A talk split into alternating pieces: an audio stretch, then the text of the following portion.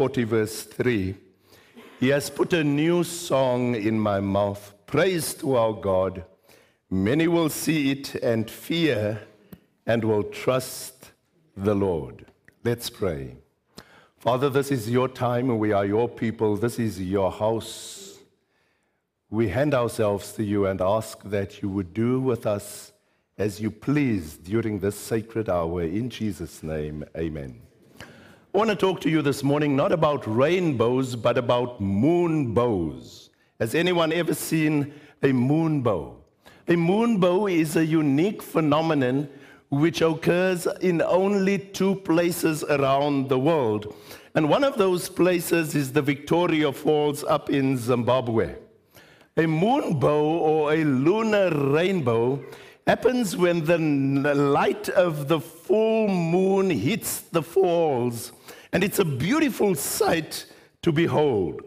Without delving into the science of it, a moonbow is a, a series of rainbows visible at night in the spray of the Victoria Falls. As the moon's light refracts or bends in the swirling mist, a rainbow forms over the falls, and it's a delight for onlookers. Moonbows are much less intense than solar rainbows. When we look at a solar rainbow, we can see the colors vividly and clearly.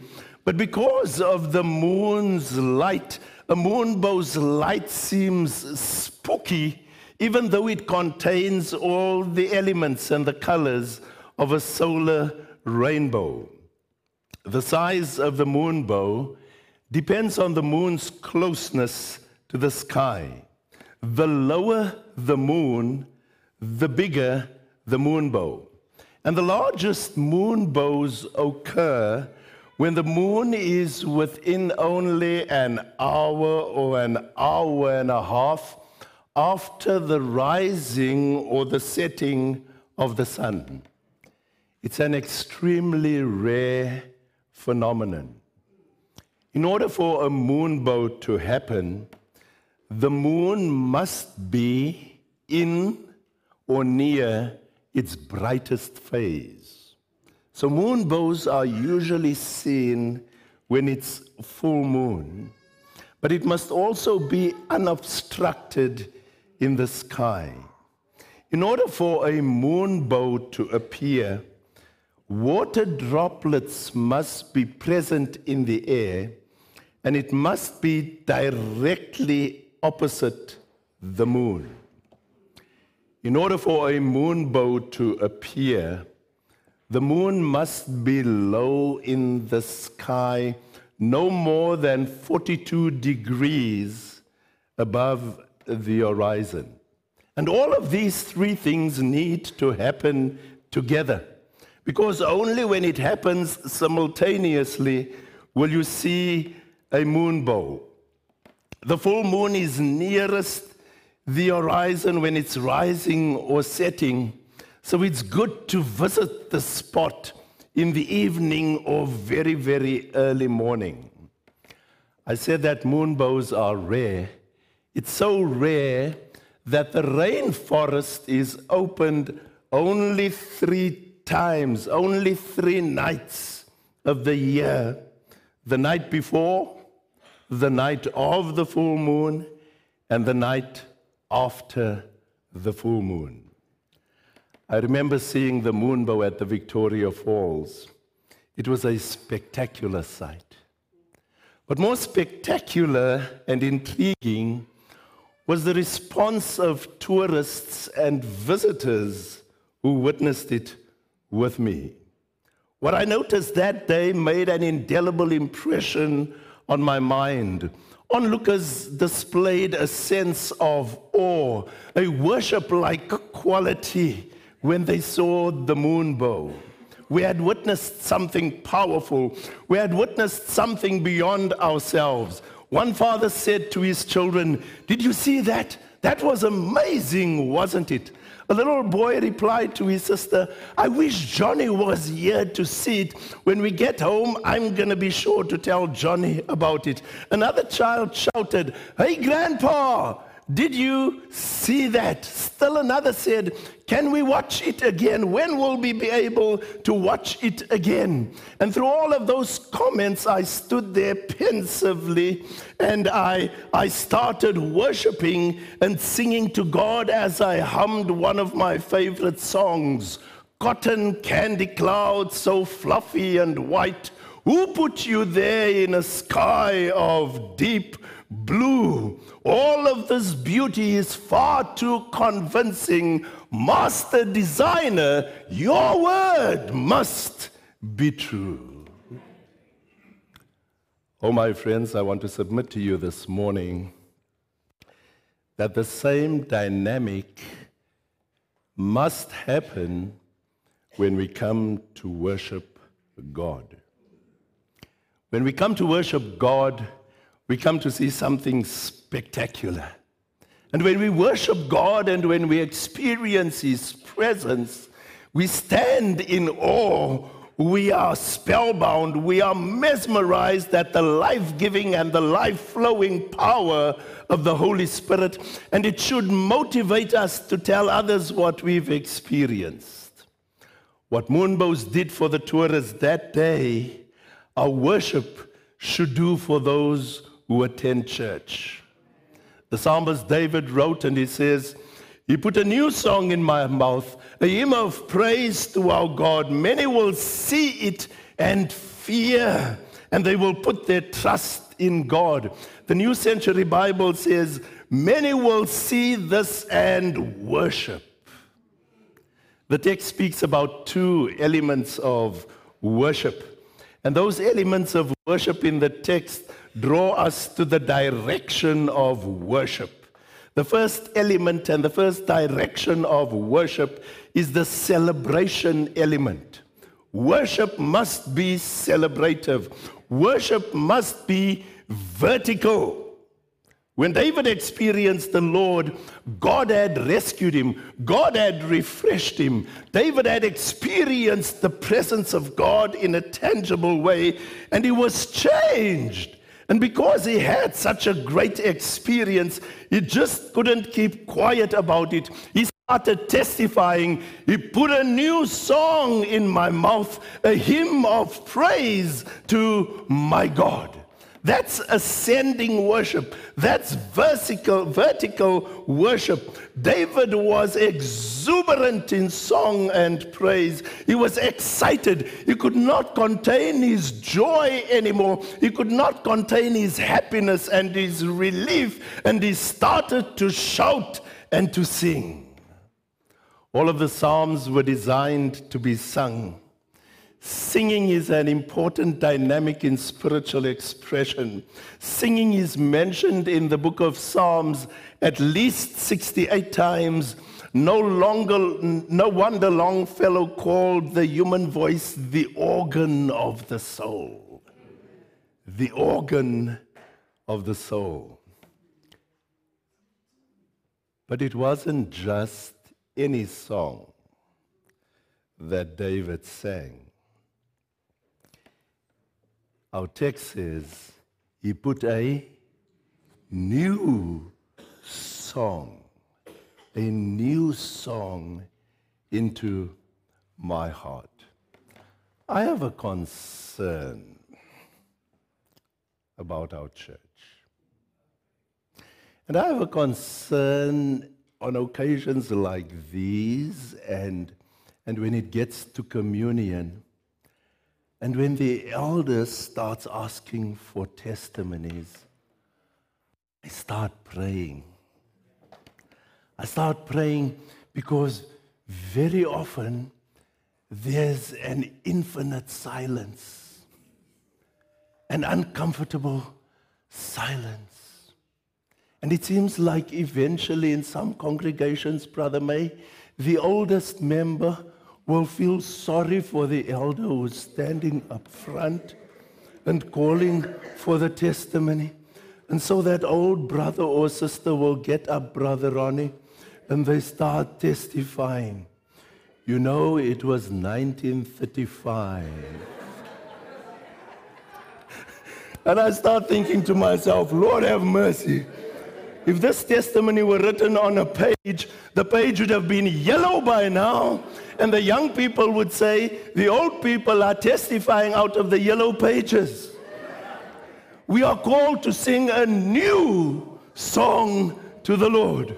We say that His mercies are new every morning. And so when we testify, and thank you for those current testimonies this morning, when we testify, there must be a freshness and a newness in our testimonies. God's mercies are new every day. Great is his faithfulness. It's as though David was seeing God for the first time in worship. And I've discovered that seeing moon bows is never boring. Each time you see a moon bow, you are amazed. Each time you see a moon bow, you stand there entranced. Each time we leave, every person wants to see it again and again. That's how worship ought to be. We need to express it again and again. We are called to enter his gates joyfully. I have found that an, an, an essential element of worship is rejoicing. Now, I hope that you don't come to worship to find some joy because you're not going to get it there. Worship comprises of rejoicing. That prefix re means to do it again. We come here to share God's goodness to us during the week, not to get a bit of joy and to leave here joyful. Worship includes an expression, a reverberation of what Jesus has done for us. And so our, our testimonies must be joyful, our singing must be praiseworthy. David expressed a song of gratitude to God, to God for who he is, for what he has done, and for what he is do, doing. He knew that the source of all good gifts is none other than God himself. In addition to a, to a vertical dimension, worship also has a horizontal dimension. The vertical dimension is celebration, the horizontal dimension is proclamation. Proclamation. Listen what he says in our scripture reading. Many will see that is, many will know God's presence and will fear. They will revere. They will be awed by His presence. And they will put their trust, they will find their security in the Lord. In the Lord. When David praised God, many saw it. They didn't just hear him praising, they saw him praising. They witnessed the security that he found in God as a result of his praise. And they knew that they too would find the same security. I've pastored a church for 12 years. That church has never had a public campaign. That church has never held a stop smoking clinic.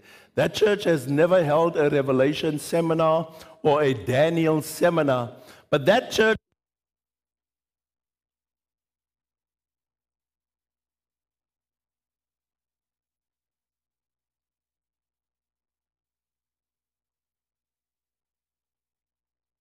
decided by the grace of God that we will make worship an occasion to be remembered.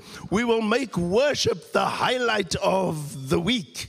And so people were attracted to worship as they heard the praise and as they heard the members tell of God's goodness.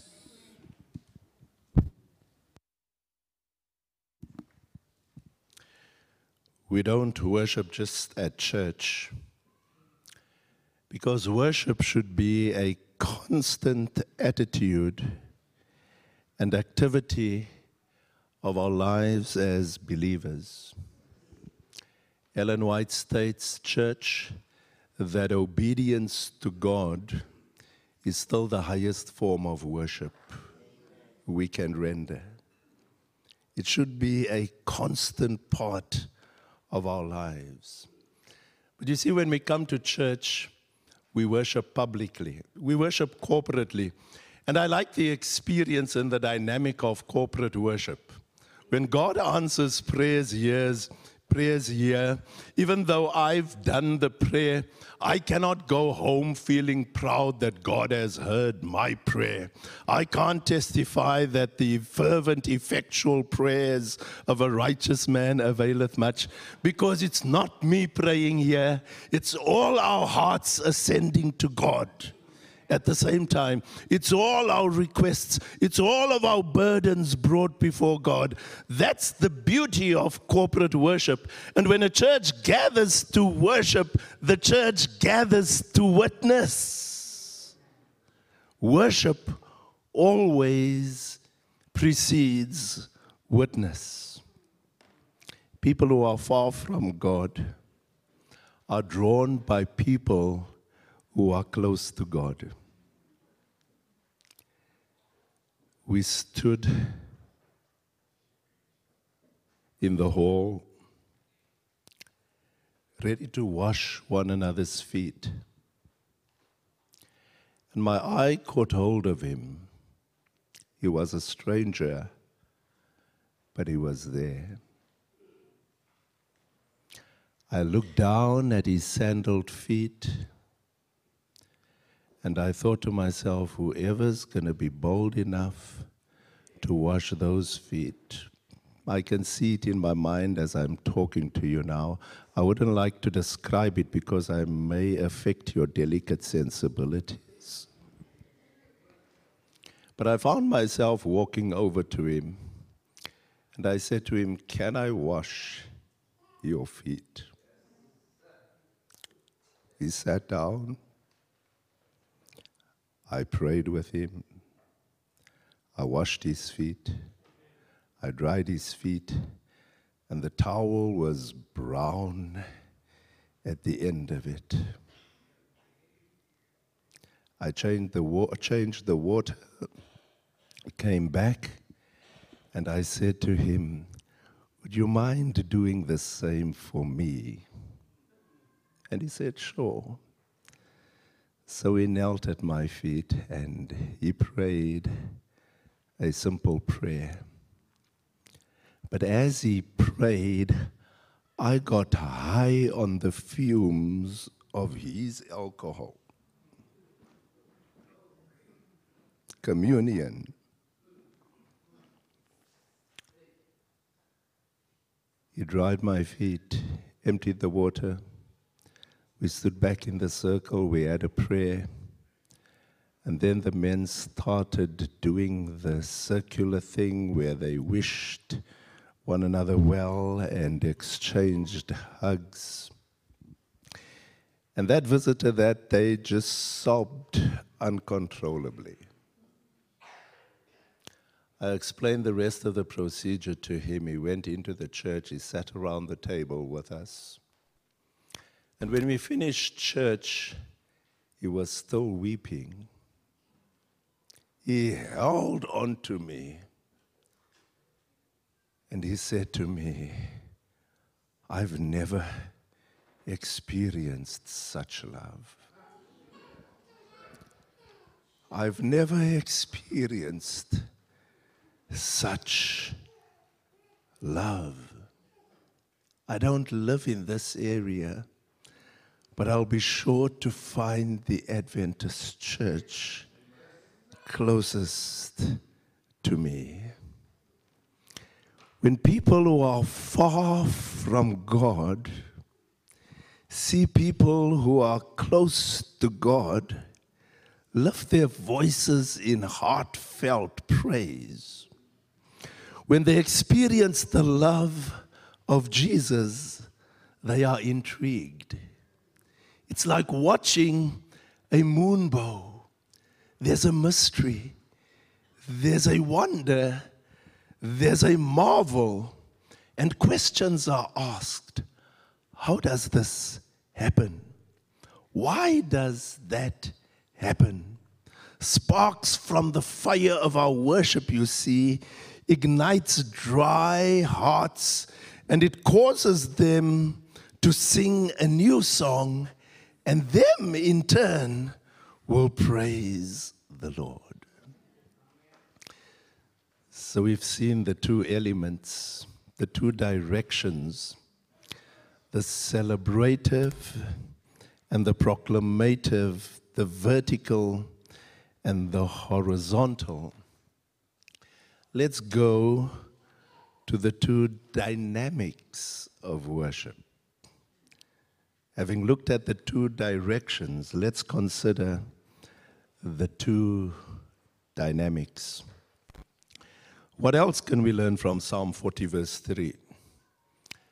Throughout the Bible, folks, there's a closeness between vibrant relationship and good worship. It's reflected in two ways. People who don't know God, people who live far from God, are drawn to Christ through the worship of those who believe Him and those who have been saved by Him. People who are spiritually lost are drawn to Christ through worship. Like a magnet worship must attract, it must draw people to Christ. Listen to the Apostle Paul in 1 Corinthians 14 24 and 25. He is convicted by all and is judged by all. The secrets of his heart will be revealed, and as a result, he will fall face down and worship God, proclaiming, God is really among you. He speaks, he's speaking about the person who's far from God. Jesus himself said in Matthew, uh, in John, um, I, if I be lifted up from the earth, will draw all men to myself. And though he was speaking directly of his crucifixion, we can apply it to worship too. David cited this evangelistic attraction in worship, and he says, I will praise you, O Lord, among the peoples. I will sing praises to you among the nations. When God's people experience the presence of God, when they meet with God, when they engage the heart, lives are changed. And as a result of that, those who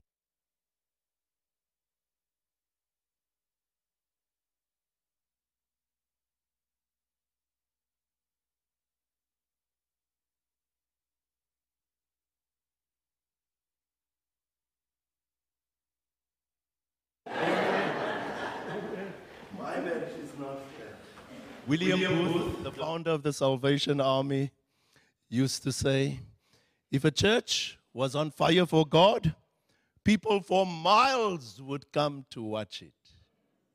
If a church were on fire for the Lord, people would come from miles to watch it burn.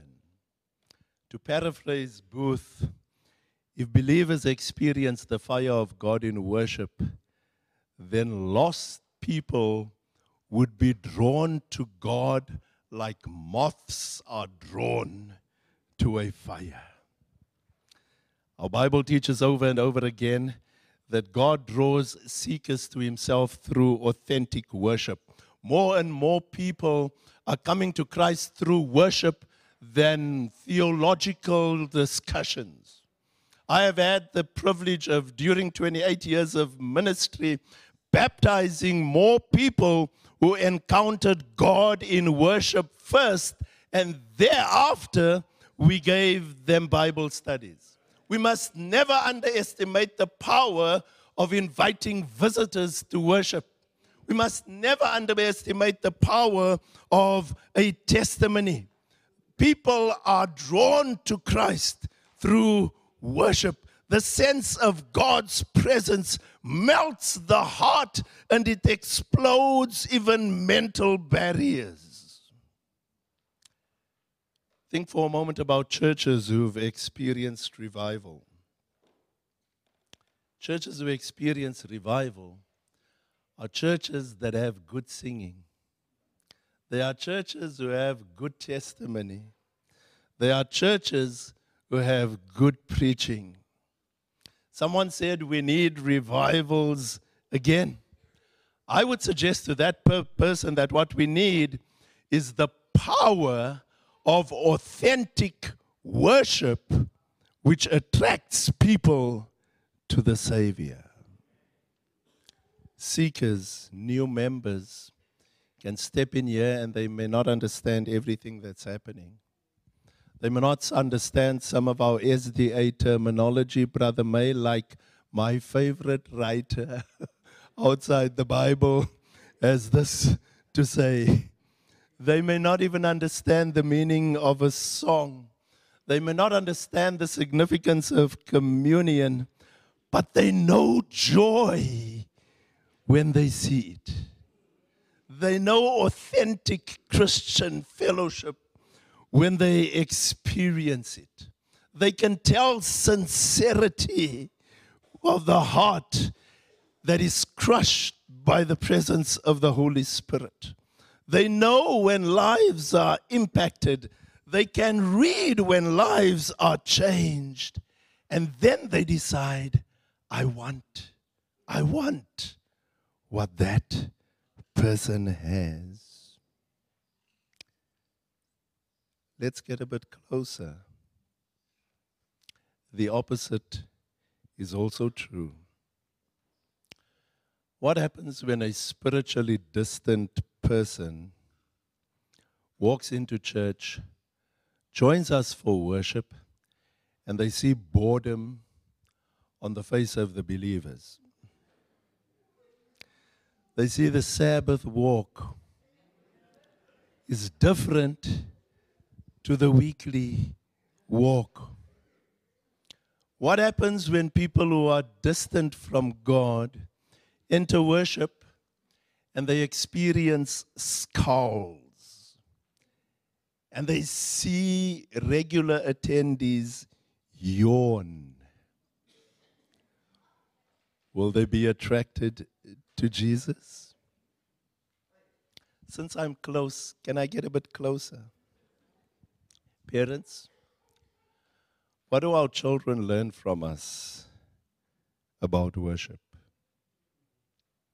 What is your demeanor in worship? Do our children see the same excitement about coming to church as you show when you go and watch that soccer game? Do they see us prepare for worship the way we prepare for a holiday or a birthday party?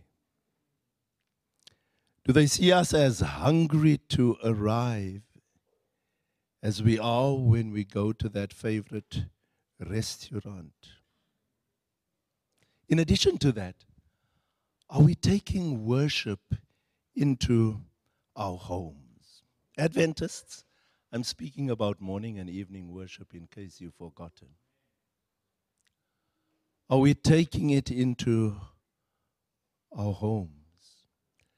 Just like non believers, our children are watching. Believe me, they're watching. It's good to bring them to church on a Sabbath. It's good to have home in the church, but it's best to have church in the home. Worship attracts lost people. Let's look at the last dynamic before we close. Spiritually saved people, people who are close to Jesus, are sent out to share their experience with others after worship. This is not the end of it all. It doesn't end at 12 or at half past 12. Through worship, lost people are drawn to Christ. And at the same time, believers feel the tug. They feel the urge. They should feel the compelling force of God to tell others about Him. Let's cite quickly a few biblical examples. In Isaiah chapter 6, 1 to 8, we have Isaiah going up to the temple to worship. And he stands there and he records and says, I saw the Lord seated high and lofty on his throne, and his robe filled the temples. My eyes have seen the King, the Lord of hosts. Then I heard the voice of the Lord saying, Who shall I send, and who will go for us? And I said, Here am I, Lord, send me. Isaiah was commissioned to go, he was commissioned to speak to his people only after he had met God in worship. Isaiah saw God, he heard God, and he responded. Can I suggest to us this morning that if Isaiah did not go to the temple to worship, he would not have heard God's calling on his life. He would not have heard God's calling to be one of the major prophets that we have today. In Matthew 26, 28, 16 to 20, we find the 11 disciples traveling to Galilee, to the mountain where Jesus directed them. And the scripture tells me that when they saw Jesus, they worshiped him, but some doubted. And then Jesus came to them and he spake the following words He says, All authority has been given to me in heaven and on earth. Go therefore and make disciples of all nations, baptizing them in the name of the Father and the Son and the Holy Spirit, teaching them to observe all things I have commanded you. And lo, I am with you always, even to the end of the world. What's that, church? The Gospel Commission. The Gospel Commission. Do we still believe in the Gospel Commission? The heart of the Adventist church is the gospel commission. We exist in these last days to tell about the coming of Christ. We need to warn the world that we are indeed in the last days, and we feel good when the LA leader or the personal ministries leader, as they are now called, gets up and throws at us the gospel commission. But the gospel commission comes to us within the context of worship.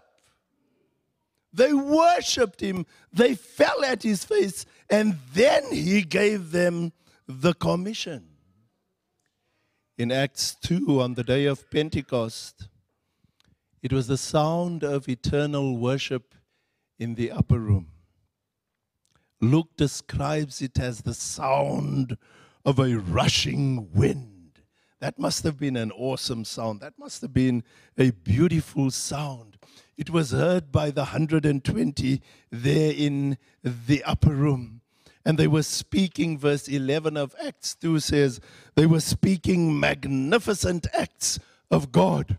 Those 120 disciples came down from the upper room and they turned the world upside down. And on one day, at least 3,000 were baptized as a result of their worship experience. And so one fact stands out to me. The early church witnessed almost by accident. Their witness was a natural outflow of their worship. They told of the joy and the power that they had experienced. And this joy and this power and this presence compelled them to tell others. And so we have wholehearted worship taking to the whole world a wholehearted gospel. You see, worship is not just where God meets us, it's where God commissions us. And so there are two challenges for us today. What can we do? What do we do after this? Can I make it simple for you? Just do what we did at the Victoria Falls when we saw the moon moonbow. Come every week. Come every week and get a good seat so that you can witness the miracle. Come every week, come to celebrate. You know, these days technology makes it easy, hey? I guess there are some right now who are watching me, but they're still sitting in their pajamas and there's still a, a, cup of coffee next to the couch. I'm speaking to you now, not to the converted in you. Come every week. Come every week. The Word of God says, Let us not forsake the assembling of ourselves together, so much more as we see the day approaching. Come every week. Come to celebrate. Lay aside the troubles Lay aside the anxieties, lay aside the fears, lay aside the cares. Just come to celebrate the mercy and the grace of God. And I'm praying for the preachers now.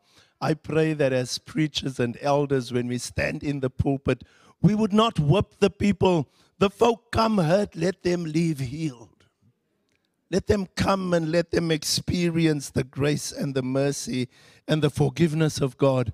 Let them experience God's power to lift them from the slimy pits of life. Let them experience God's provision for a firm setting. Let them sing a new song and a song of praise. And after you've come to celebrate, tell others about your experience. It's not something to be held to yourself. Invite people to join you at worship. Tell people about the mountaintop experience that you have every Sabbath. Today, we gathered to worship.